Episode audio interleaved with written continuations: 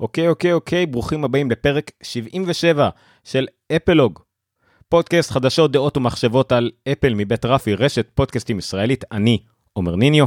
היום יום שלישי, ה-12 או ה-12, תלוי מבית ליל או בית שמאי אתם, 12 באוקטובר 2021, מה היום בתוכנית?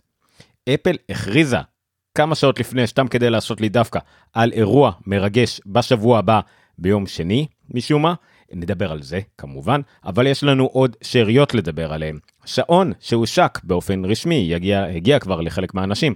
אה, גילויים חדשים על האייפון 13, המון חדשות אפל TV, עדכונים חמים מחנות האפליקציות והמלחמות שקורות שם, גוגל מחליפה דיסקט כמו שהצעירים אומרים, וגם כמה בונוסים לשיום. כל זה בפרק 77 של אפלוג. אבל לפני שנתחיל, כמובן, אה, החשות שלנו לפרק הזה היא אתם. אתם החשות שלנו, אתם יכולים לעזור לתוכנית, לפודקאסט היחידי בעברית שכולו על אפל. איך אתם יכולים לעזור? אתם יכולים בכמה דרכים. א' כל אתם יכולים לגשת לאפלוג.co.il, אתר הבית החדש של התוכנית ובכלל של חדשות אפל מבית אפלוג. אה, בארץ יש שם הרבה דברים מעניינים, ולהקליק על כל מיני אה, כישורים לא יודע, תוכנות שירותים שאתם רואים שם, כל הכישורים שם זה כישורי אפילייט, זה לא פרסומות, אלא לינקים ממומנים אפשר להגיד, שאם תלחצו עליהם ותבחרו להשתמש בשירות שאליו הלינק מופיע, אה, אני אקבל מזה עמלה משמת. זה לא משפיע לכם על מחירים, אולי להפך, יש אפילו הטבות, אני מקבל, פשוט מקבל מזה איזושהי הטבה או משהו כזה. זה לא פרשומת במובן הזה שאם תלחצו על זה אני מקבל על כל שנט או משהו כזה רק אם אתם באמת משתמשים בשירות. זה יותר כמו אה, אה, פרשומת מותאמת אישית נקרא לזה ככה. לא פרשומות גוגל או משהו כזה אין לי טרקרים או משהו כזה באתר. לא פרשומות מגעילות דברים שאני בחרתי אישית לשים באתר כי אני משתמש בדברים האלה זהו. הדרך האחרת שאתם יכולים אה, אה, לעזור לנו זה על ידי פטריון. פטריון אה, שירות שאולי אתם מכירים שאפשר לעזור באופן אישית לכל מיני יוצרים ברשת. אתם יכולים לתרום אה, החל משני אה, אה, דולרים לחודש, אפשר גם שלושה דולרים כדי לעזור לכל הרשת, כל רפי.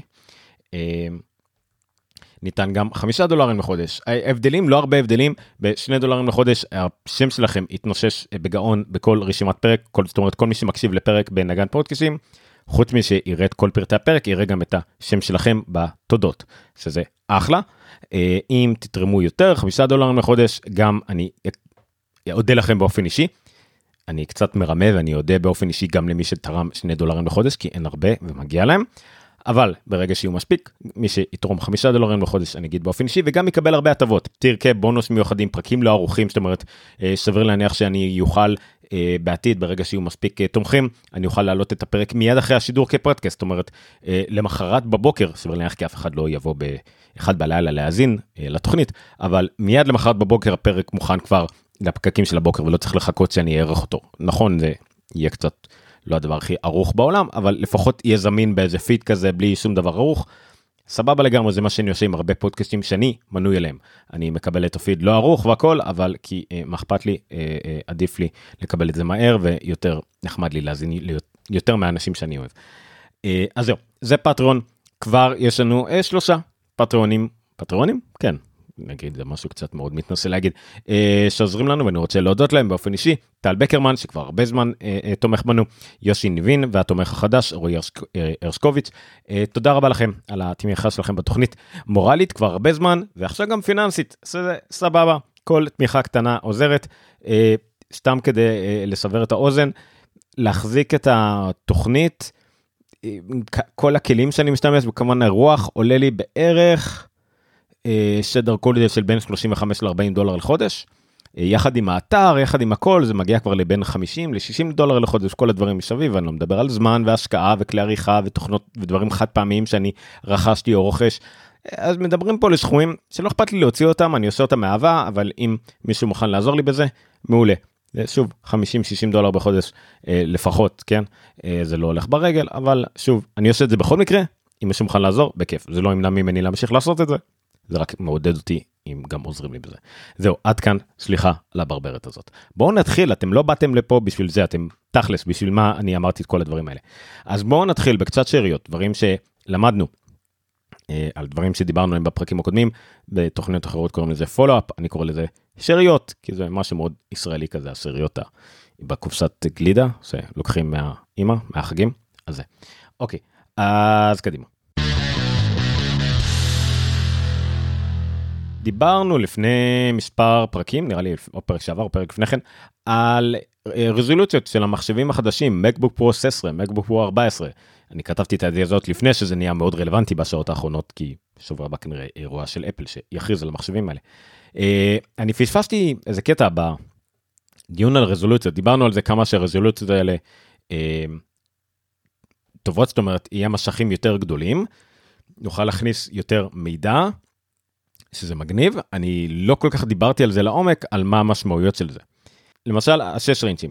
השש עשרה אינצ'ים לפני כן היו אה, בפועל, היו 3072 על 1920. זה היה הרזולוציה שלהם. שאם אתם מחלקים את זה בשתיים, זה היה אה, 1536 על 960. שזה, שוב, גדול מדי, לא טוב. אז מה שאפל עשתה, היא עשתה scaling.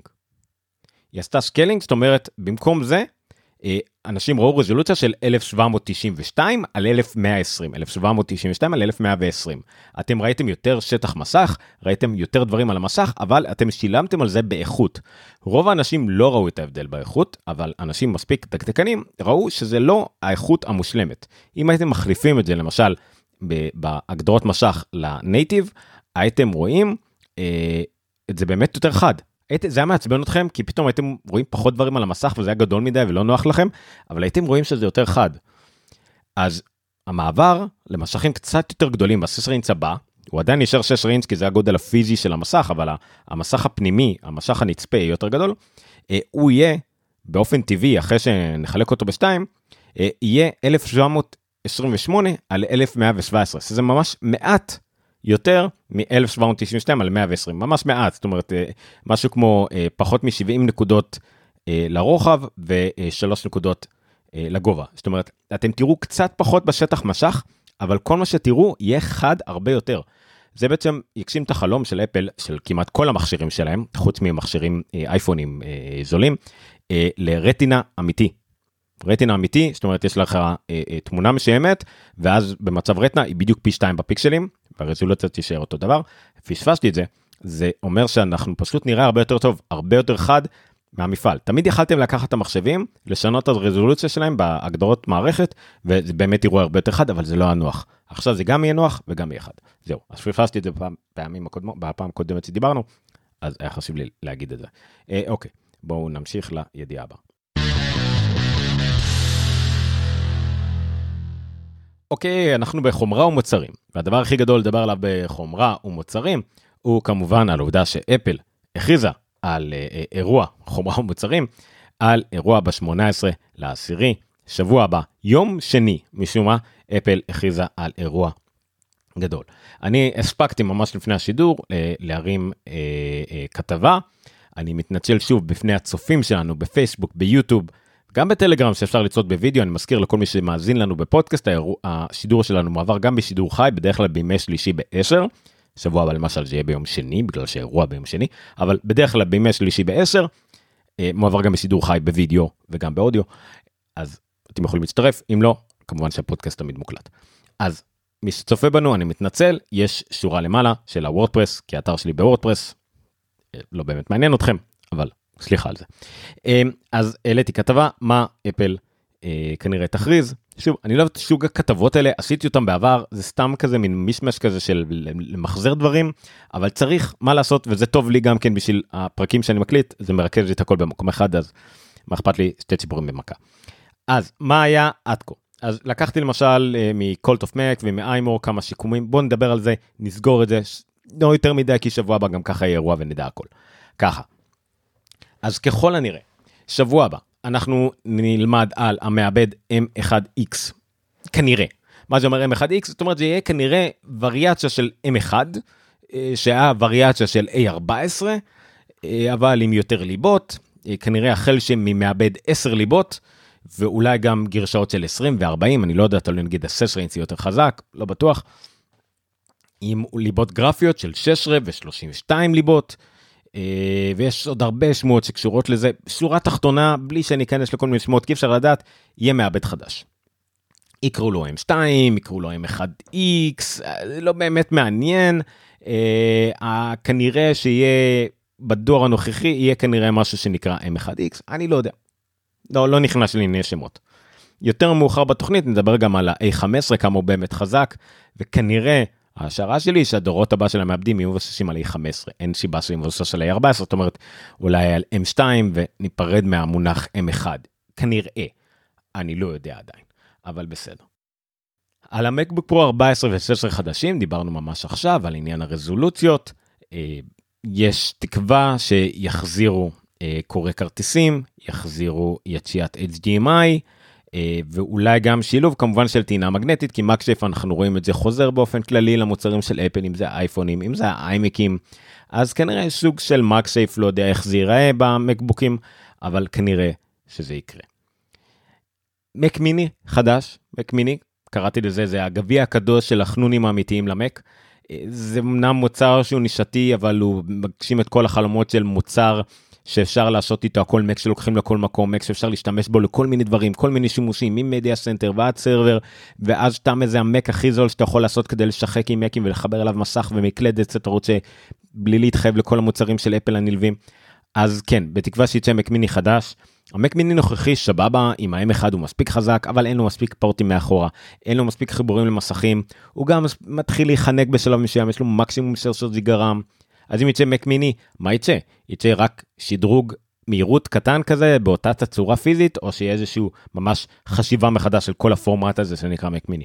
זה יהיה מעניין, זה אחד המוצרים שאפל הכי הרבה יכולה לשחק איתו, בלי להפסיד יותר מדי, אין לה מה להפסיד פה. אז, אז זה יהיה מעניין בכל מקרה.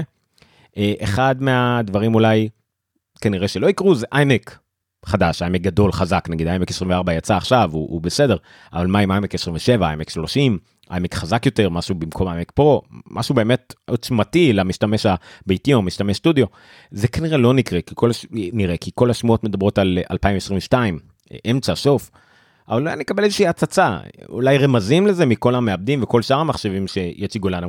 אולי גם הצצה קונקרטית, ממש יגידו לנו שזה משהו שאנחנו עובדים עליו ואתם תראו אותו אחר כך, כי לאפל יימאס למכור את האיימקים ה-27 הנוכחיים שכבר די איבדו משמעות, אולי. והמוצר האחרון, שאולי נראה, זה פשוט כי לא נשאר לאפל משהו אחר לפרסם כנראה, זה, זה האיירפודס, איירפודס 3, כנראה זה יהיה כזה, אה וגם על הדרך הוצאנו את האיירפודס 3, ואם לא נראה אותו באירוע עצמו, כנראה אולי נשמע עליו באיזה השקה שקטה ביום שלישי או רביעי.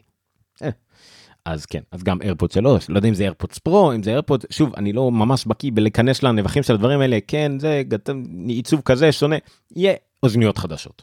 אם אתם חושבים לקנות אוזניות, אל תקנו בשבוע הקרוב אוזניות, בואו נגיד את זה ככה. מה זה חשוב אם תהיה רגילות או פה, אל תקנו, תחכו, נראה מה יצא. זה מה שיש לי להגיד.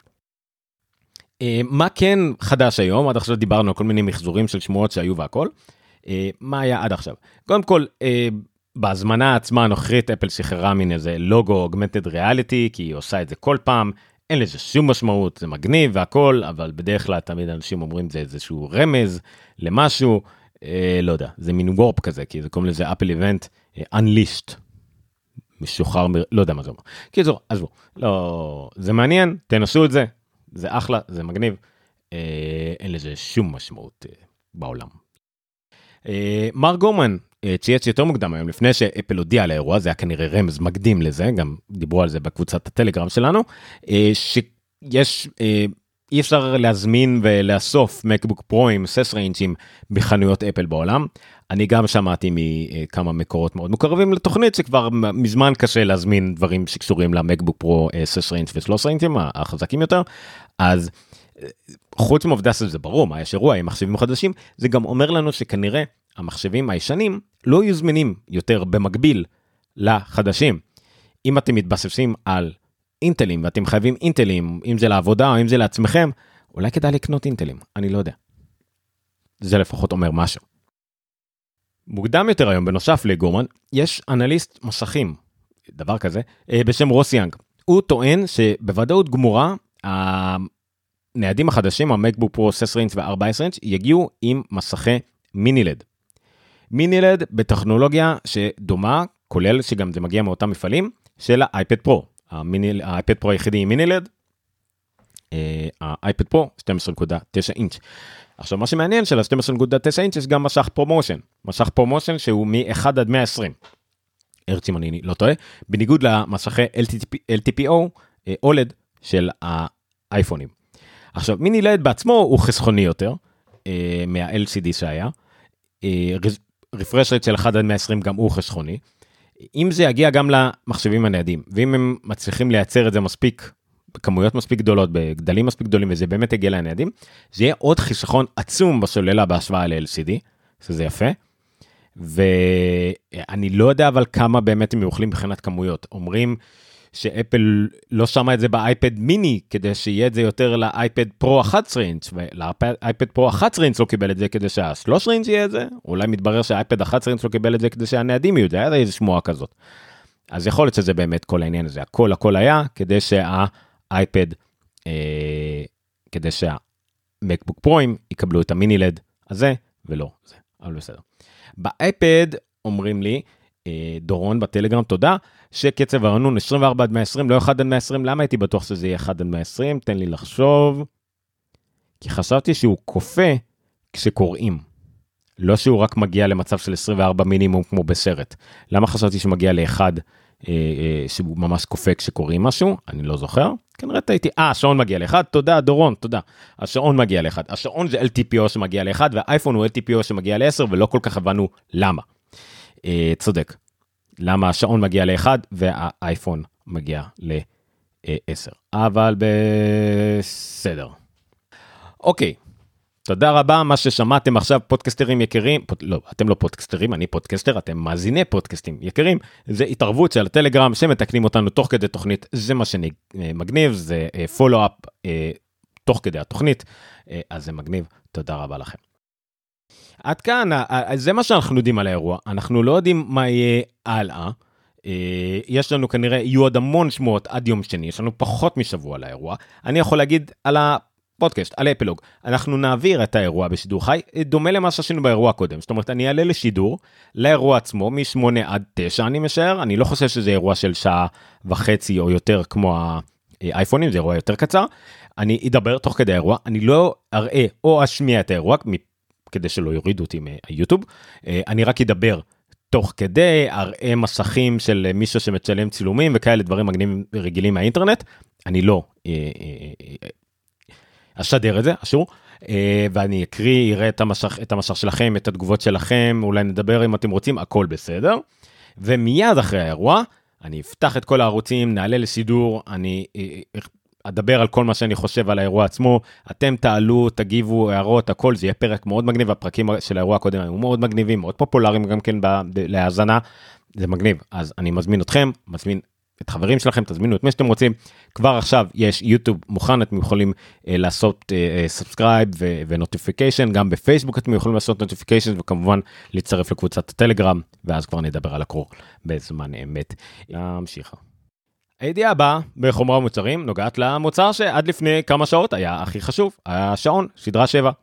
שעון שדרה 7, אה, שבוע שעבר, הוכרז סוף סוף על תאריך השקה והכל, אה, אז אה, הוא הושק למכירה מוקדמת ב-8 לאוקטובר, והיה ניתן להזמנה. הוא יגיע ללקוחות, סליחה, רק ב-15, רק ביום שישי. ובינתיים אה, היו כל מיני עדכונים וחדשות שקשורות לזה. אז כן, המכירה המוקדמת התחילה בשמיני, והוא יגיע שוב למדינות אה, מסוימות ב-15 לעשירי. עוד לפני המכירה היו כמה שמועות אה, שעשו את כל מיני השבב האתרים, פרוסר פרסם את המחירים אה, אה, עוד לפני שאפל סירבה לפרשם אותם, משום מה ידענו מן הסתם את המחיר הראשוני, החל מ-400, אבל משום המחירים לא עלו, המחירים היו רגילים לגמרי, אבל בסדר. אה, היה אה, ישראל גרמה לאיזשהו בלגן, שבו ישראלי מאוד טיפס מחברה סלולרית מאוד חסרת אחריות, פרשם בקבוצת פייסבוק תמונות של השעון, שדרה 7, אה, לפני כל אחד אחר בעולם, לפני שהוא יצא למכירה, לפני הכל, אה, אה, פרסם תמונות של זה, זה היה מאוד מאוד מאוד טיפשי מצידו. אבל התמונות האלה, אחרי שהוא פרשם אותם, כולל את שמו, כולל פרטים על התמונות עצמן, כולל איפה הוא עובד, כולל מה, מאיפה הוא השיג אותם, כולל הכל. אז הוא מחק הכל, אבל התמונות האלה עשו כבר בכל העולם, הם פורסמו בכל אתר, בכל מקור ידיעות, ממקרומרס ו-9 to 5 ואפליסנדה בכל מקום. הם לא אמרו מאיזה מדינה, הם רק אמרו שזה מקבוצת פייסבוק, טשטשו את כל הפרטים, אבל עדיין תמונה ישראלית נהייתה מאוד מפורסמת בכל מקום בעולם. אה, זה היה סוג של כבוד ישראלי מפוקפק, אבל כן, זה גם קרה. זה גם קרה, זה גם עבר אפילו בקבוצת טלגרם שלנו. אני אה, אה, לא פרסמתי על זה כתבה, גם פה אני רק פרסמתי לינק לתמונות מאתר אחר, אבל מה לעשות, הבן אדם הזה נקווה שהוא לא איבד את מקום העבודה שלו, אבל אה, זה עדיין היה מאוד עצוב. אה, היה הרבה אה, דיווחים על מצב המלאים. אה, השעון אולי יגיע, אבל אנשים דיווחו על בעיות מלאי ממש מרגע ההשקה. אה, שילובים מסוימים עם רצועות מסוימות כבר גלשו לנובמבר כמה דקות אחרי ההזמנות. היה דברים עם טיטניום או stainless steel בכלל גלשו כבר הרבה יותר מאוחר, אז הטיפ היה תמיד לא להתייאש, לחפש את השילוב, מישהו ממש החליף אותו שעון, אבל עם Nike פתאום כן היה, כל מיני דברים מוזרים כאלה. שדרה 6 הפסיקה להימכר מיד כשהחנות ירדה, אה, אי אפשר היה לקנות את סדרה 6, זה גם אה, קרה מיידית, והשעון שדרה אה, SE דרך אגב היה זמין בגרשה החדשה שלו עוד, עוד לפני כן, עוד מהרגע ההכרזה של אפל, זה גם דבר שפספסנו לדבר עליו. אה, דברים שלמדנו אה, גם מיד אחרי ההכרזה, מרגע שעלתה החנות וידענו עוד פרטים על השעון החדש, אם אתם רוצים את הטעינה המהירה שהאייפון, אה, שהאפל וואט שדרה 7 יכול להיטען בה, אתם חייבים את הכבל שהגיע עם השעון עצמו. הוא נראה זהה לקודם, אבל אה, רק הוא תומך בטעינה המהירה ואתם צריכים לשלב את זה עם מטען 20 אה, ואט. יש אכזבה מסוימת באופן כללי מהצבעים שזמינים לשעון, אכזבה עיקרית היא מהעובדה שאין שחור וכסף. יש את ה Starlight ואת ה... שם כלשהו לשחור night לא יודע מה איך שלא קראו לזה Midnight משהו אה, אז אנשים מאוכזבים מזה שאין כסף ושחור. אין משהו שהוא מוחלט, יש כזה קצת צהוב וכזה קצת אפור וקצת... וגם הצבעים האחרים, משהו כאילו אפל עדיין לא נסגרה על הצבעים וכנראה שהשנה לפחות באלומיניום, הצבעים לא משהו. עוד פעם, לא נכנסתי לעומק, לא יודע, לא, אני לא באתי לבחור עכשיו ולהתלבט על ההתאמה לגוון העור שלי, אבל בסדר, בסדר. אמ, הכבל דרך אגב החדש המהיר נמכר כבר בנפרד אבל אתם חייבים אותו וחייבים להבדיל אותו מהקודם. אה, באפל לא יהיה בעיה להבדיל אותו כי זה היחידי שהם מוכרים, אם אתם מוכרים אותו מחנות אחרת צריך לשים לב. אני מציע ללכת לאתר של אפל, תמיד אם אתם נכנסים לאתר של אפל, נכנסים למוצר, ממש לעמוד מוצר, תסתכלו ב-URL, יש שם בתוך ה-URL את המקט שלו. תוודאו שהמקט הזה דומה, לפחות בספרות והאותיות הראשונות שלו, למקט שאתם רוצים לקנות מהחנות מקומית או חנות אחרת. זה הטיפ שלי. אוקיי. ולגבי המידות, אז השדרה 7 כבדה מעט יותר מהשדרה 6, אבל מבחינת עובי למשל, אה, זה נשאר זהה. אז זה לגבי דברים שלמדנו מהשעון. אם נחזור טיפה לשמועות על המקבוק פרו, יש לנו כבר בטלגרם כמה אנשים שרוצים להוסיף כמה דברים, אני אשמח אם פרשמתם לינק, כיוון שאין לי זמן לקרוא את כל האנגלית וללכת ללינק, שיקום של חצי שורה יעזור לנו כדי שנוכל לדבר על זה בתוכנית ולהוסיף את זה למידע שכולנו נדע, אבל מעולה. ידיעה אה, נוספת זה קצת משבוע שעבר אבל אה, סיכמתי את זה אה, היום אז רציתי. זה לגבי אננטק אננטק זה אתר מעולה טכני בטירוף שמתעסק בשבבים ונתונים טכניים והכל הוא היה כל כך מוצלח כל כך טוב שאחד מהמקמים שלו נראה לי אחד שעל שמו קרוי אננטק הלך לעבוד באפל. אפל פשוט חטפה אותו שיעבוד אצלה. אה, אה, הם עושים סקירות מאוד עמוקות טכניות והכל. אז הם גם סקרו את ה-A15 את המעבד שבאייפון 13 לעומק אה, כשהפעם הם רצו לבדוק עד כמה הוא באמת טוב. מה הכוונה? אה, אפל לא שחררה יותר מדי מידע, אפל רק אמרה שהוא 50% יותר טוב מהמתחרים. הם רצו א' כל לבדוק אם זה נכון, ב' איזה עוד מידע הם יכולים להוציא, כי אפל לא הוציאה השוואות יותר מדי או נתונים טכניים ודברים כאלה. אז כמה מידע שהם הוציאו, כי אה, שוב המאמר שלהם סופר מסובך, אני לקחתי טיפה ממה שמקרומר סיכמו, ואת אה, אה, מידע ששמעתי מפודקאסט בשם ATP, Accidental Tech Podcast, אה, של אנשים נפלאים, מרקו ארמנט, ג'ון סרקיוזה וקייסי ליס, אה, אז לקחתי משם.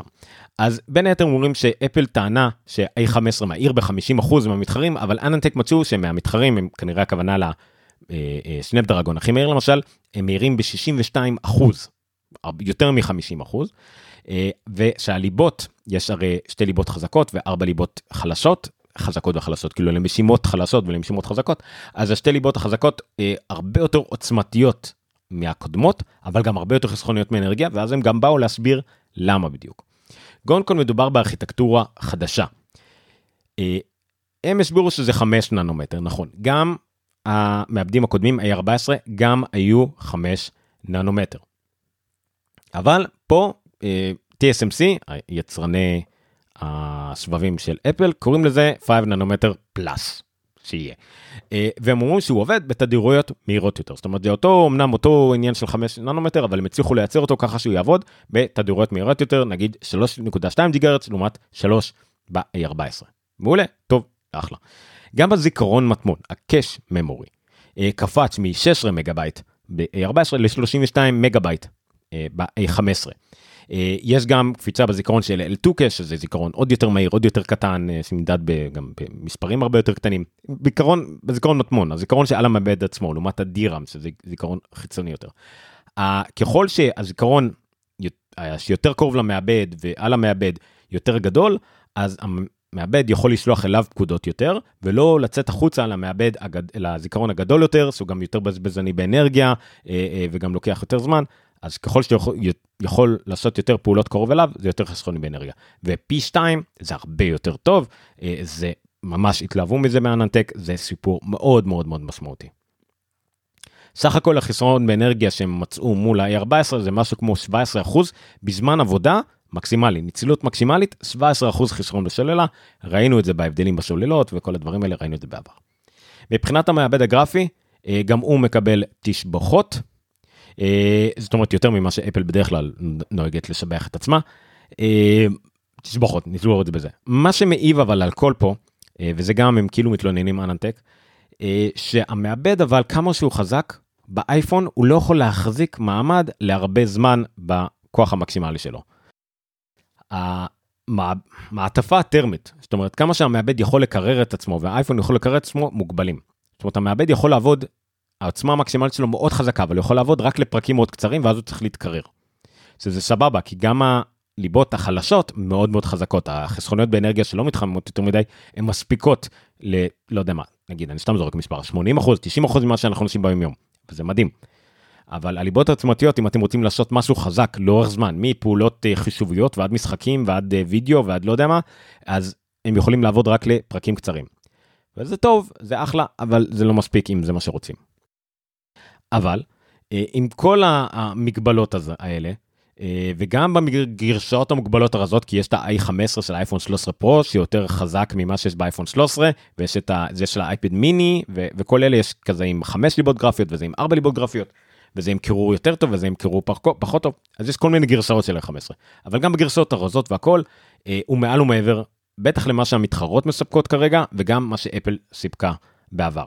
אז הדבר היחידי אה, שאולי יראה אותו במראה האחורית זה אולי החב הגדולים זאת אומרת משהו שמבושש על אותו ליבות אבל הוא מאבד יותר גדול עם יותר אה, מרווח טרמי עם יותר קירור עם יותר כמות יותר של ליבות או יותר ליבות גרפיות בקיצור מעבדים למק. אם נראה מעבדים למק שמשלבים אותם ליבות והכל, זה כנראה הדבר היחידי שיהיה יותר חזק ממנו, אבל מן הסתם, כי זה אותו דבר, רק יותר. המילת המפתח היא עוד, עוד ליבות, עוד זיכרון, עוד קירור, עוד, עוד, עוד. זה המשמעות. אה, אננטק, שבוע לאחר מכן, היום, אתמול, אה, פרסמו איזה מאמר המשך שבו הם גם בחנו את המסכים, את היכולות האנרגיות של המסכים ושל הסוללות. אה, זה גר איזה מיני ויכוח כזה בטלגרם שלנו עד כמה הבדיקות או ההשוואות האלה רלוונטיות אני מביא אותם כמו שהם כמו שהם זה השוואות מעבדתיות זאת אומרת הם השוו הם משווים מכשירים שונים עם הגדרות כמה שיותר דומות אני משער שהם עדיין משווים מבחינת נגיד בהירות מסך אה, דומה אה, על הכל כמה שיותר דומה. אה, במקרה שלנו מה שחשוב זה נגיד תדר רענון המשך 60 הרץ והם בדקו זמן סוללה של מכשיר נניח המסך שלו על בהירות מקסימלית נניח, למרות שמסכים יכולים להיות עם סוגי בהירות שונים, אבל עם תדר דומה, נגיד 60 הרץ, על וי-פיי, בבדיקה שגרתית שימושים של גלישה באתרים, משהו מאוד מדויק, כאילו אותו דבר כל הזמן. אז בבדיקות האלה, האייפון 13 פרו מקס הוא ברמה של איזה, אה, לא יודע, 40 אחוז מעל כל התחרות, כל המקום השני, נגיד מעל מקום שני, כשמקום שני זה אה, אייפון 13, מקום שלישי זה אייפון 13 פרו, ואז רק מגיע המקום אה, רביעי, חמישי ושישי זה אסוס אה, רוג, שאם אני לא טועה זה מכשירים שמבוששים לגיימינג ומכשירים ענקיים כאלה, ואז גלקסי S21 אולטרה, שזה אה, מכשירים היחידים שאני רואה בשטח, ואז אייפון 11 פרו מקס, ואז LG וכולי וכולי וכולי. זה כשזה על 60 הרץ. יש גם טבלה שלא הבאתי ל-120 הרץ, שבו האייפון 13 פרו מקס עדיין ראשון, אבל אז האייפון 13 עובר למקום שלישי, ואז ה-13 פרו קצת אה, למטה, יש קצת הבדלים. זה בכל מקרה מבחן שהוא נטו מעבדתי, טכני, הוא לא בעולם האמיתי. כי בעולם האמיתי רוב המוחלט של האנשים המכשיר שלהם יהיה על ProMotion פועל זאת אומרת ה-refresh rate אדפטיבי משתנה כל הזמן ובמקרה הזה בהנחה שלאחרים לרוב האחרים אין דבר כזה אה, האייפון כנראה יהיה רק יותר חשכוני. כי רוב הזמן נגיד במיוחד באינטרנט אם אתם גולשים אז אתם רוב הזמן אתם גולשים ועוצרים כל פעם שתעצרו התדר יעצור ל-10. כשאתם גולשים אם אתם מגלגלים לאט אז יהיה 30 פריימים תגלשו מהר אוקיי זה יהיה 120 אבל זה עת לאט לאט. התדר כל הזמן משתנה וכנראה שרוב הזמן אתם תהיו או במצב קריאה על 10 או במצב צפייה בווידאו שזה יהיה 30. הזמן שאתם תהיו על בין אה, 30 ל-120 הוא מעט מאוד אז השולח רק תהיה יותר טובה. אבל מצד שני אולי גם יהיה מיליון דברים אחרים שכן מפריעים כי האייפון הוא הרבה יותר בהיר אז הוא יבזבז יותר סוללה והוא לא יודע מה הרבה הרבה מוטיבים פה אז זה לא הבא הבדיק, הבדיקה הזאת לא באה להראות שום דבר שקשור לעולם האמיתי אל תשוו את זה לעצמכם בכלל זה רק השוואה ביחס למכשירים אחרים באותם תנאים עד כמה שאפשר לעשות את אותם תנאים בתנאי מעבדה. אז זה עדיין מרשים.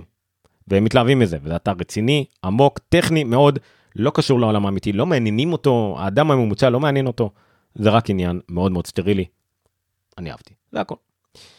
אה, אז זה לגבי ה-15.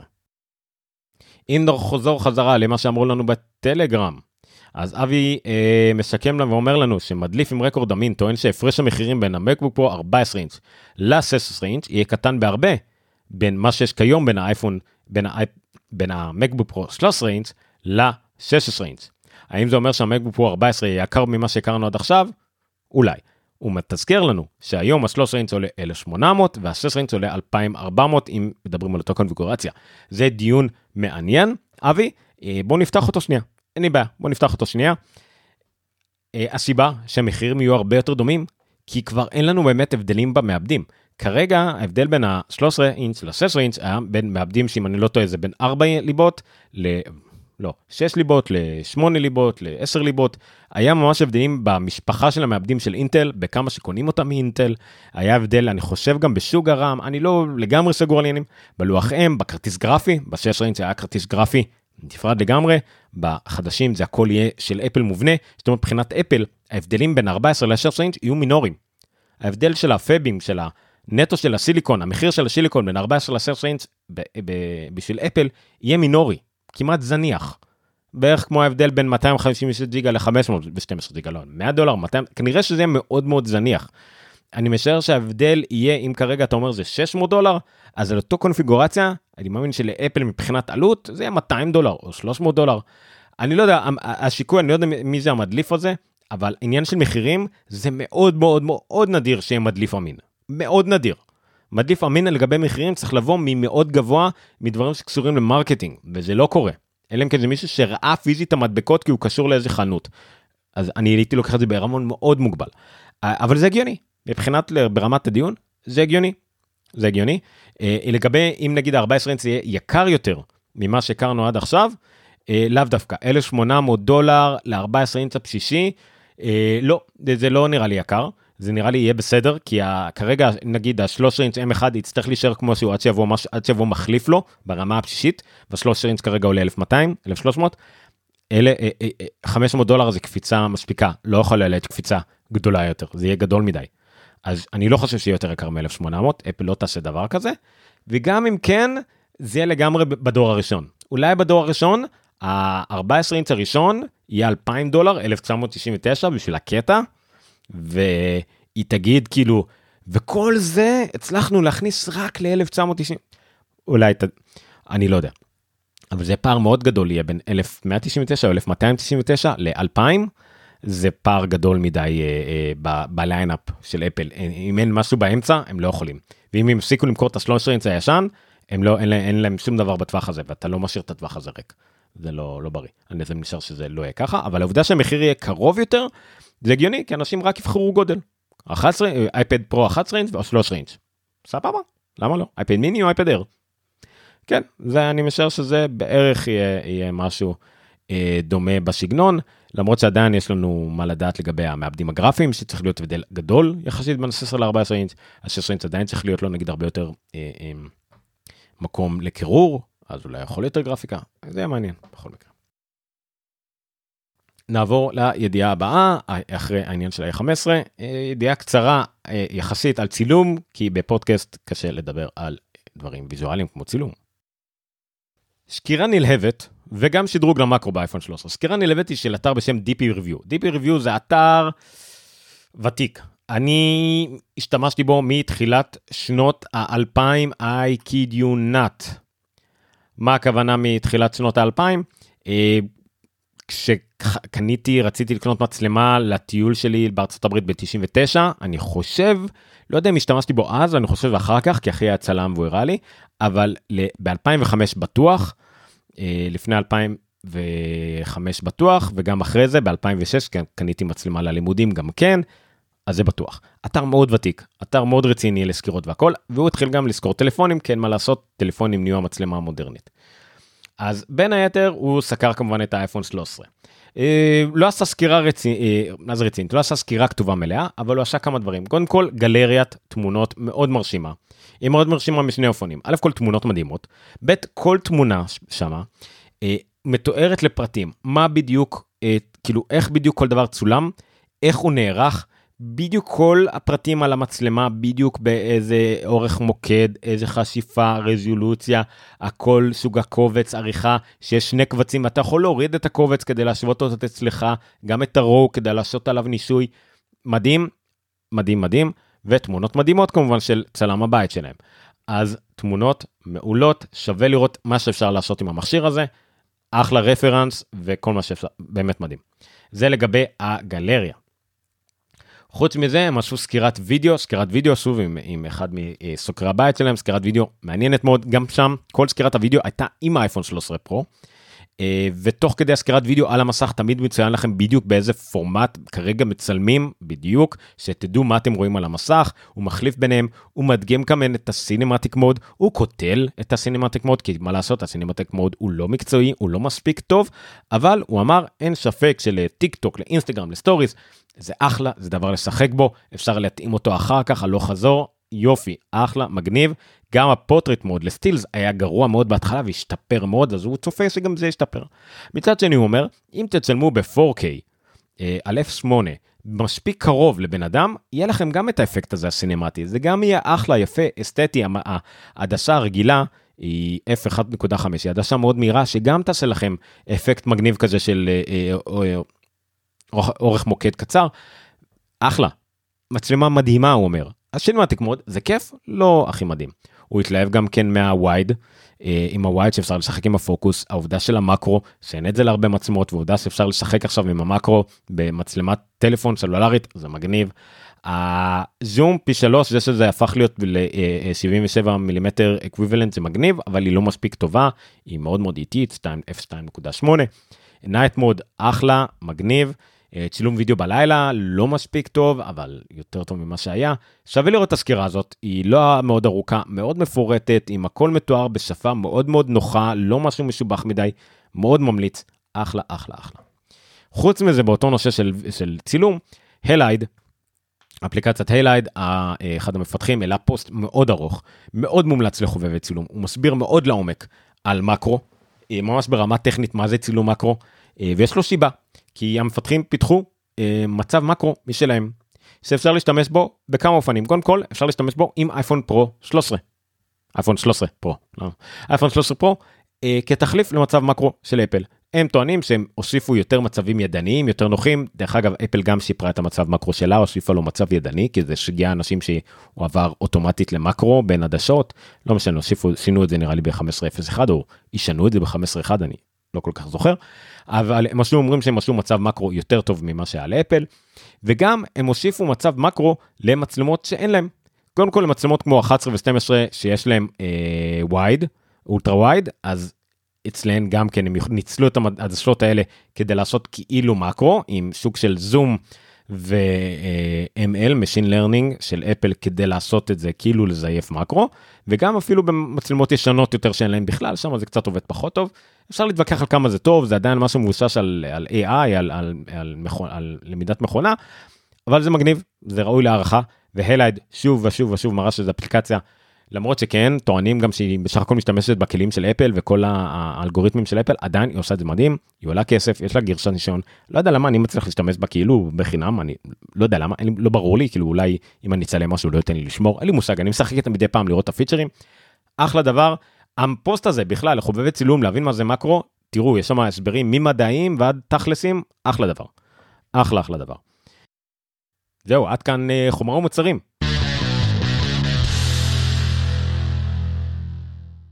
רצף עדכוני אפל TV זריז. זריז הפעם, אני מבטיח. קודם כל, סדרה. לא שמעתי עליה קודם שהיא אמורה לצאת באפל TV נראה לי, אולי שמעתי משהו כזה כדרך אגב, כי שמעתי את השמות, אה, אה, קריס מילר ופיל לורד, לא זכרתי אולי, אבל אחלה דבר. בכל מקרה, אפטר פארטי, די אפטר פארטי, המשיבה שאחריה, אתה יודע, המשיבה שיש אחרי הפארטי. אה, סדרה מוגבלת, מיני סדרה מה שנקרא, של קריס מילר ופיל לורד. קריס מילר ופיל לורד הם זוכי אוסקר, גלובוס הזהב ובפטה, בפטה זה כאילו האוסקר הבריטי. אה, הם בעיקר היוצרים של רחוב ג'אמפ 21, סרט לגו וספיידרמן ממד העכביש. הם גם היו לעשות איזה סרט Star Wars ופיטרו אותם, אה, סיפור ארוך, לא משנה. הם, הם יצרו את הסדרה הזאת. זה סדרה הם, תעלומת רצח בסגנון הרמז, אם מישהו מכיר, אה, שרצחו מישהו, אף אחד לא יודע מי רצח, סוגרים את כולם בבית, בווילה, ובלשית מנסה להחליט, לקבוע מי רצח. בזמן כתיבת הכתבה הזאת, פספסתי את הקטע הרציני בתוכנית הזאת, אני לא, לא הוספתי את זה. הקטע הוא שכל פרק בסדרה מסופר מנקודת מבט של אחד החשודים, ומנקודת המבט אה, הקולנועית, עיצובית, תסריטאית, אה, ויזואלית, שמתאימה לאותה דמות. זאת אומרת, אם יש דמות שטלנית, זה שטלנית. דמות שהיא יותר, לא יודע מה, דרמטית, אז זה יהיה מין דרמה כזה. דמות יותר uh, קומית, אז זה יהיה מין קומדיה מופרט. אני, אני חושב, כאילו, לפי הטריילר היה קצת קשה לראות את זה. אבל uh, זה בכל מקרה נראה מצחיק. שחקנים מעולים, טיפני הדיס וכאלה. אה, ברגע שהיוצרים הם, הם שוב, קריס מילר ופילו, לא צריך הרבה יותר מזה. Uh, תראו את הטריילר, זה מאוד מאוד מסקרן. היא תגיע מתישהו בינואר, זה לגמרי לג... must see, מה שנקרא, לדעתי. אה, וזה יהיה להיט, אני מהמר שזה יהיה להיט, וזה אחלה תוכן שהולך לעלות באפל TV. ההפך הגמור לזה אה, עולה בחמישי בנובמבר. סדרת ילדים שנקראת הלו ג'ק. הלו ג'ק זה עם ג'ק מקברייר. ג'ק מקברייר היה כית. כית מ... כית? אה, כן, כן, כן, כן. קנט, סליחה, לא כית. קנט, מרוק 30. הוא היה דמות חמודה, תמימה, מוזרה, איזה הילבילי כזה, יותר מדי מנומס, יותר מדי נחמד, ומתברר שהוא כזה במציאות, והוא כזה בתוכנית הזאת. זו תוכנית ילדים שכולה טוב לב ונחמדות, היא באה ללמד ולהדגים שמעשה אחד של טוב לב יכול להעלות חינוך, חיוך ולעשות טוב יותר מכל דבר אחר. זה ממש תוכנית מלמדת ילדים לעשות טוב ולהעביר את זה הלאה. אה, זה מדהים, הטריילר מתוק עד כדי אה, להקים סנחיניות. אה, ברור שזה קצת מעורר מין ציניות, אבל שווה, זה נראה מגניב. הלוואי והילדים שלי יהיו בשילוב של גיל והבנת אנגלית, אבל זה לא קורה לצערי, אני מקווה שהאמריקאים ייהנו ממנה. נראה מקסים, פשוט מקסים. ידיעה שלא קשורה לתוכן כרגע, אה, גרשה רזה של אפל TV פלאס זמינה לטלוויזיות LG ישנות. זה, הבאתי את זה כי זה מעניין. אה, יש טלוויזיות LG ממש ישנות שלא חשבתי שיקבלו את זה, אבל יש גרסה של אפל TV Plus שזמינה עליהם. הטלוויזיות האלה נראה לי לא מקבלות אפילו נגיד AirPlay uh, mirroring. אה, לא מקבלות בכלל שום דבר שקשור לאפל TV, כאילו במונחים של אפל TV המכשיר, אבל הם מקבלים סטרימינג כמו שאתה יכול להוריד נטפליקס ואמזון, הם מקבלים אפל TV Plus. פותח את האפליקציה, יש לך אפל TV Plus, יש לך שרץ וזהו. אין לך אייטונס, אין לך לקנות, אין לך שום דבר משוכלל אחר. אתה יכול להיכנס עם המנוי שלך, לצפות תכנים של אפל TV פלאס וזהו. אז זה מגניב, זה פעם ראשונה שיש אפליקציה כל כך רזה של אפל TV פלאס, אני, אולי זה אומר על משהו בעתיד, אפל פשוט מרחיבה ועוד ועוד ועוד את האפשרויות שלה. ידיעת uh, חוזה, אפל חתמה עוד חוזה עם עוד מפיק על עוד איזה תכנים בלעדיים שיפיק לה בעתיד. Uh, מה שמעניין פה, uh, מדובר בסם קטלין, סם קטלין היה מפיק ויוצר של תכנים לא רעים בכלל, הוא עשה את שובר שורות ו Preacher, אז זה לבד היה שווה ידיעה. חובבי תכני ילדים אמריקאים נוסטלגיים יקבלו בעשירי בדצמבר עוד איזה תוכן מגניב, הם יקבלו ספיישל חדש של Peanuts, uh, Peanuts זה צ'רלי בראון, סנופי וכל החבורה, uh, For Auld Lang Syne, For Auld Lang Syne, Syne, לא יודע איך מבטאים את זה, משהו באנגלית, ספיישל uh, Christmas של החבורה של צ'רלי בראון, uh, אחרי שהיה ספיישל ספיישל Halloween, Halloween, Thanksgiving, סליחה, מיוחד, Thanksgiving? כן, Thanksgiving אה, מיוחד של אה, אפל חדש הם יצרו של צרלון אחרי שנים שלא היה משהו אז עכשיו הם יוצרים אה, סליחה ספיישל הלווין. לא Thanksgiving ידעתי שטעיתי אחרי ספיישל Halloween it's, it's great pumpkin צ'רלי בראון הם מוצאים גם ספיישל בשיתוף PBS ערוץ החינוכית האמריקאי. ספיישל ל Christmas מגניב ב-10 בדצמבר אה, מאוד נחמד. וידיעת אפל TV נוספת חידוש Foundation, חודשה לעונה נוספת, Foundation, המוסד, סדרת הדגל מבחינת המדע הבדיוני של אפל, לדעתי אחת הסדרות הכי יקרות שהם עשו, אה, חודשה לעונה שנייה. אני הבאתי את זה בגלל ששמעתי את זה מפודקאסט פה ושם, שזה הידיעה הכי לא מפתיעה בהיסטוריה. אפל שמה טונות של כסף על הסדרה הזאת, היא למעשה מראש נרכשה ותכוננה לעוד עונה. אה, אז זה היה עכשיו רק איזה ידיעה כדי לעלות של כן, השדרה מאוד מצליחה והכל, והנה תראו, חידשנו אותה לעוד שנייה. זה לא היה מוטל בספק, לא היה צריך להודיע את זה, זה סתם איזה PR כזה. ואפילו יש מבקרים שאומרים, אל תיתנו לזה יד, אל תשתפו פעולה עם כל ההודעות המנופחות האלה לעיתונות, בסדר, עדיין צריך להודיע. אבל במקביל גם היה עוד ראיון עם אחד היוצרים שאמר, תכלס, יש לנו חומר לשמונה עונות. הסדרה הזאת בנויה בגלל החומר המקור, בגלל הספרים, מיועד לשמונה עונות שלמות. מגניב, אני עדיין קראתי רק שני ספרים, עוד לא סיימתי לקרוא את הספרים, אז עוד לא התחלתי לראות את הסדרה, אל תשאלו אותי עליה, אבל אה, בסדר, ביקורות מעורבות, מי שאוהב אותה אוהב אותה מאוד, מי שלא פושר לגביה, אה, אבל נראה שהיא תמשיך, היא תצליח, סבבה, ל Foundation. הידיעה אה, האחרונה שיש לי לגבי אפל TV היא ידיעה שהוצאתי כידיעה נפרדת כי היא הגיעה כבר מאוחר יותר וזה שיצא טריילר נפרד שלם לגמרי לעוד אה, מיני סדרה. הפעם מדובר בקומדיה פסיכולוגית שחורה עם פול רד וויל פרל שני שחקנים מעולים שהם גם קומיקאים מעולים וויל פרל יותר פול רד הוא יותר שחקן שהוא גם אה, אה, קומי. אה, על הבאתי פעם את הטיזר לזה עכשיו זה טריילר מלא. פול רד משחק אה, פסיכיאטר, או פסיכולוג, אני לא כל כך, זה shrink, אני לא זוכר אם, נראה לי זה פסיכיאטר אמור להיות, אבל בסדר. אה, אה, פסיכיאטר, אה, דוקטור אייזיק הרסקוף, שהוא מטפל אה, ומסית ומנצל את המטופל שלו, שזה וויל פרל, מרטין מרקוביץ במשך עשרות שנים. ועל המערכת יחסים ביניהם ואיך המשפחות שלהם מתייחסות למערכת יחסים הזאת. זה הטריילר יותר ארוך מתאר את כל המערכת יחסים שלהם לאורך השנים. יש שם כמה דברים מעוותים ומצחיקים. אני מאוד אוהב את הסגנון הזה על שחקנים שהם אה, אה, מצחיקים בדרך כלל בתוך עלילה שהיא נורא לא מצחיקה והם עדיין מוצאים את עצמם. קשה קצת לתאר את זה זה בדיוק ההגדרה של קומדיה שחורה במיוחד שילוב של מותחן פסיכולוגי. אה, זה מגניב. פול רד אני מאוד אוהב זה Ant-Man והכל. וויל פרל במיוחד שהוא בדרך כלל משחק דמויות משוגעות. פה משחק אדם רציני שהוא כנראה גם שוב משוגע ויש בו איזה בעיות אבל הוא משחק אדם אמיתי שזה תמיד נחמד. אני מאוד סקרן לגבי זה. יש לי הרגשה שזה משהו שיתפוס חזק גם כן גם בגלל ההייפ וה, וה, פשוט המגנטיות של הדמויות של השחקנים האלה. אה, עוד תוכן מעולה לדעתי שהולך לצאת והוא יצא ב-12 בנובמבר, 12 בנובמבר, כל יום שישי. שימו לב כמה תכנים ממש יש לנו בזמן הקרוב בעונת הטלוויזיה האמריקאית ממש בשתיו יהיה לנו המון תכנים בקרוב של אפל ממש כל שבוע. הרוב יוצא ביום שישי משום מה אבל פרק בשבוע ממש כל שבוע כל שבוע זה מגניב זה הופך להיות מין ערוץ התכנים העיקרי שלי. לא דיברתי על זה, יצא גם הקפולקו לפני שבוע שעבר, אני עוד לא ראיתי את זה, אבל גם שם נראה לי מגניב ממה שראיתי מהטריילר, גם הקפולקו נראה לי סדרה שאני אשב לראות איזה פרק או שתיים, ואם אשתי תאהב את זה אני אראה את זה איתה, אה, זה גם נראה לי אחלה דבר. נראה כמו הגרשה המטורפת של אה, הלוטוס הלבן. אה, לא שהלוטוס הלבן היה שפוי, אבל זה נראה כמו גרשה הקומיקאית של הלוטוס, גרסת המקסיקאית של הלוטוס הלבן. אבל בסדר. נראה לי שזהו, סיימתי עם אפל TV, מספיק.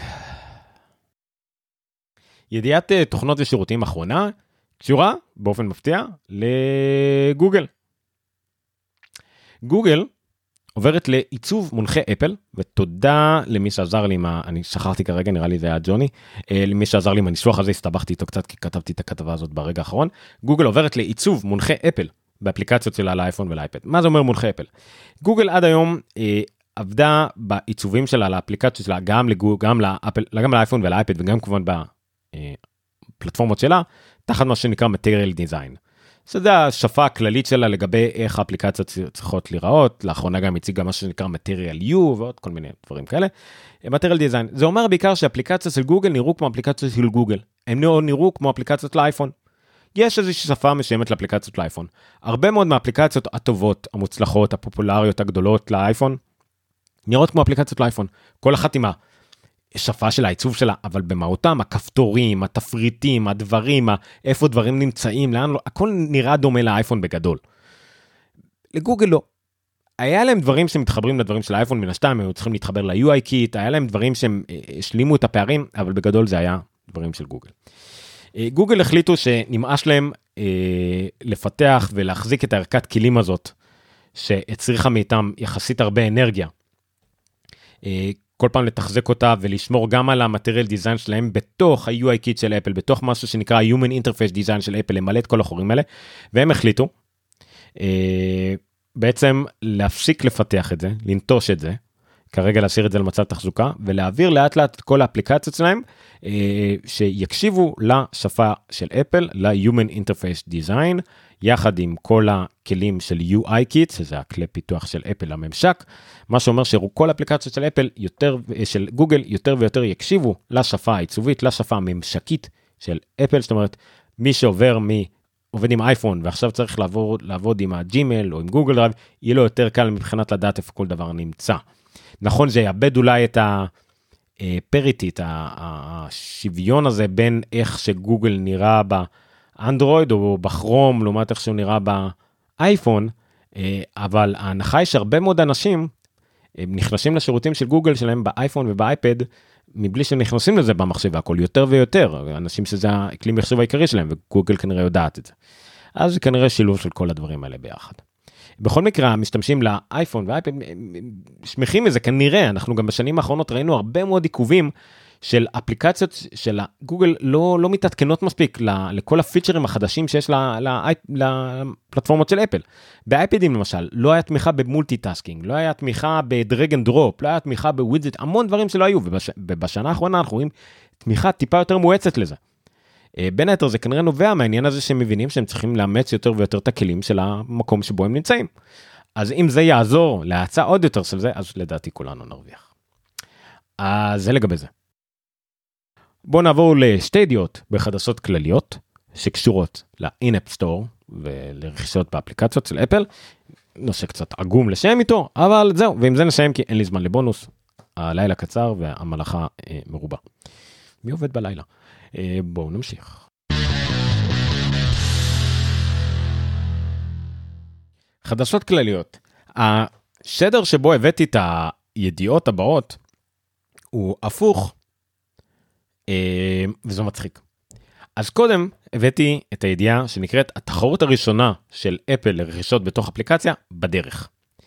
מדובר בחברה בשם Paddle שהיא חברה שמספקת אה, סליקה לאפליקציות, לשירותים רבים, ובעצם נותנת להם, במקום שהם יצטרכו לגבות מהלקוחות שלהם כסף, היא בעצם נותנת להם את המקום לגבות מהם כסף. אתם מכירים דברים כמו Stripe וכדומה, אה, אבל למשל יש הרבה אפליקציות שאני רוכש, או שירותים שאני נרשם אליהם, שפשוט מעבירים אותי ל Paddle, או שיש להם, יודעים, כמו חלון בתוך חלון כזה של Paddle, ושם אני מכניס את הפרטים שלי, ובעצם פדל מחייבים אותי, ומעבירים את הכסף או את הפרטים לחברה ממנה קניתי והם לא שולחים לי את הרישיון או מה שזה לא יהיה. בסדר, מקובל. אז פדל הוציאו מין SDK, מין פלטפורמות פיתוח כזאת, אה, שתאפשר למפתחי אפליקציות להכניס את הממשק שלהם לתוך אפליקציה ככה שמשתמש יוכל לרכוש בתוך האפליקציה שירותים שהוא רוצה ממנה מהאפליקציה או, אביזרים דיגיטליים או מה שזה לא יהיה אה, דרך Paddle ולא דרך ה App Store זה כמובן בתנאי שהאפל תקשיב לבית המשפט בארצות הברית, לבתי המשפט ביפן, וכנראה עם הזמן בעוד מקומות בעולם, אוקיי? אה, ותוכל לעשות את זה. אפשר לראות בכתבה שפרסמתי באפלוג, אה, GIF שמראה את זה. מתוך האפליקציה אתה לוחץ על, על כפתור של רכישה, זה שולח אותך לאתר באופן זמני, לאתר שבו Paddle, פה אתה מכניס את הפרטים שלך, אתה יכול לשלם עם PayPal או עם Apple Pay כמובן. אין לי בעיה ש Apple Pay נגיד יהיה חובה להיות אחד מאמצעי תשלום, אפל תחליט והבית משפט ירשה לה, זה בסדר. אבל גם תוכל לשלם עם PayPal, עם כרטיס אשראי, עם מה שאתה רוצה.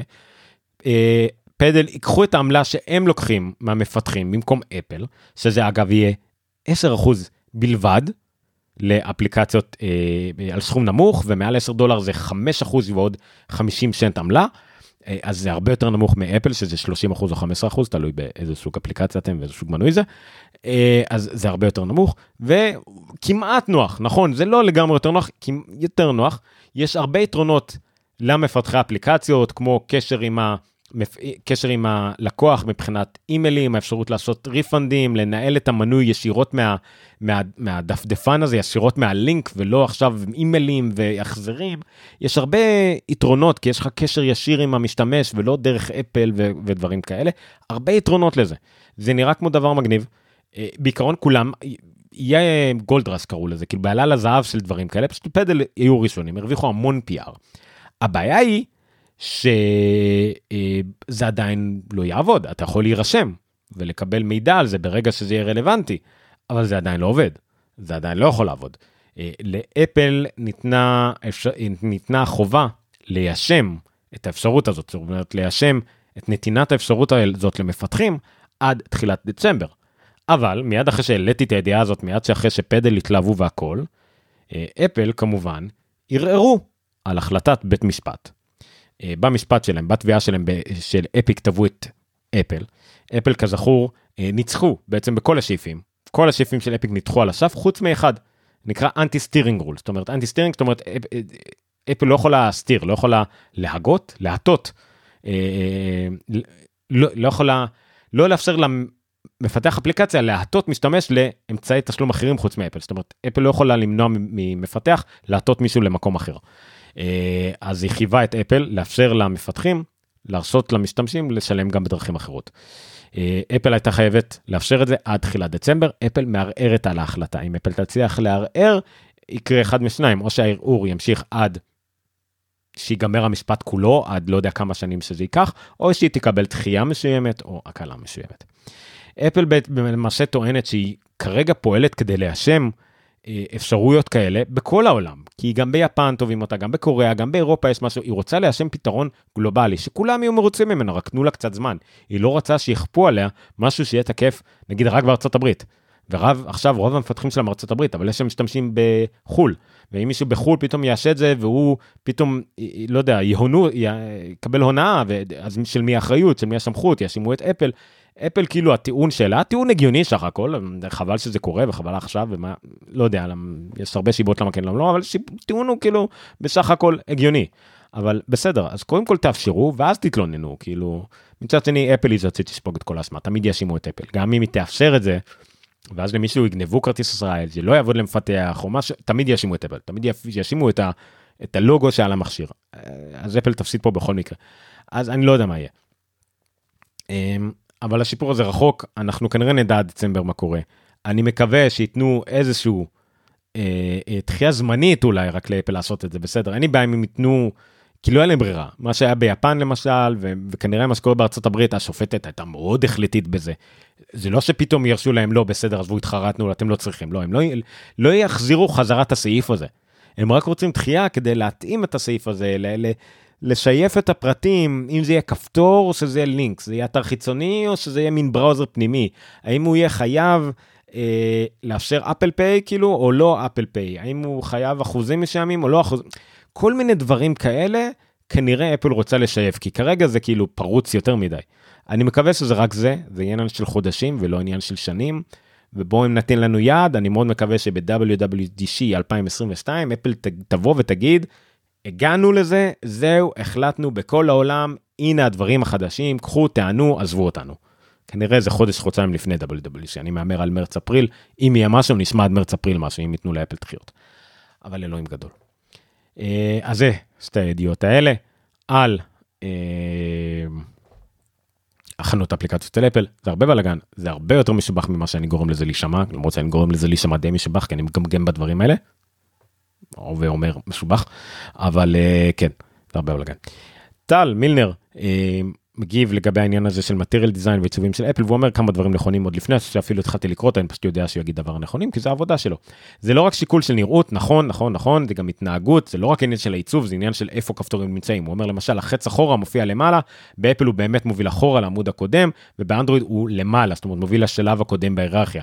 נכון זה גם אתה בטח מכיר את זה אתם מכירים את זה זה גם עניין בווינדוס למק. במק אחורה זה ממש אחורה למקום האחרון שהיית, לעומת הלמעלה, שזה באמת למעלה בהיררכיה, ואין באפל למעלה, אתה צריך קיצור מקלדת כזה לעשות למעלה, באפל, במייקרוסופט האחורה זה, אחורה ב, לתיקייה האחרונה, לא משנה. ובגוגל עוברים עכשיו להתחיל להתנהג כמו שמשתמשי אייפון מצפים שזה יעבוד, וזה מה שהם רגילים אליהם. נכון, אוקיי, תודה על ההערה הזאת טל, זה כרגיל, מה שהתכוונתי אליו, לא מה שאמרתי. אבל בסדר, אף אחד לא מצפה אה, לקרוא את המחשבות שלי. מתי שיהיה פודקאסט עתידי, בו אתם פשוט תדעו למה התכוונתי ואני לא צריך להגיד הכל כי אני לא מצליח להגיד כל מה שאני מתכוון אליו. מזל שזה לא עבודה שלי. עד כאן. לילה טוב, תודה רבה לכם. ה-12 לעשירי 2021, זה היה פרק 77 של אפלוג. שבוע הבא, פרק 78, הוא יהיה בשידור חי, הוא יהיה ביום שני. יום שני, ה-18 לעשירי 2021, השידור יתחיל כמה דקות לפני 8. אה, אנחנו נגלוש לתוך האירוע של אפל, אנחנו נדבר במקביל אליו, אני אפריע לכל מי שיעלה על הבמה, אני אדבר את השטויות שלי, לא, האמת שאני בעיקר אקשיב, אה, אני אקרא מה שיש לכם להגיד, ואנחנו מיד אחרי האירוע של אפל נעלה לשידור יחד איתכם, נדבר על הכל, נדסקס על הכל, נכתוב, נקרא. אה, זה לא יהיה גדול כמו האירוע של אפל, אירוע של האייפונים שהיו 30, 40, 50 איש בשידור, אני לא מצפה לזה, זה מקבוקים, זה סלחנונים, אבל ננסה, ננסה, תעזרו לי. האירוע יוטיוב והפייסבוק כבר באוויר. זאת אומרת כבר אפשר לעשות subscribe וללחוץ על הפעמון לתזכורות, תשתפו את זה בטלגרמים, בפייסבוקים, ביוטיובים, בטיק טוקים, באינסטגרמים, ב stories, תשתפו, שאנשים יקבלו תזכורות כשהשידור מתחיל. אה, זה מאוד יעזור. זה מאוד מאוד יעזור. תודה רבה לכולם, אה, לילה טוב, וזהו, שלישי שמח לכולם.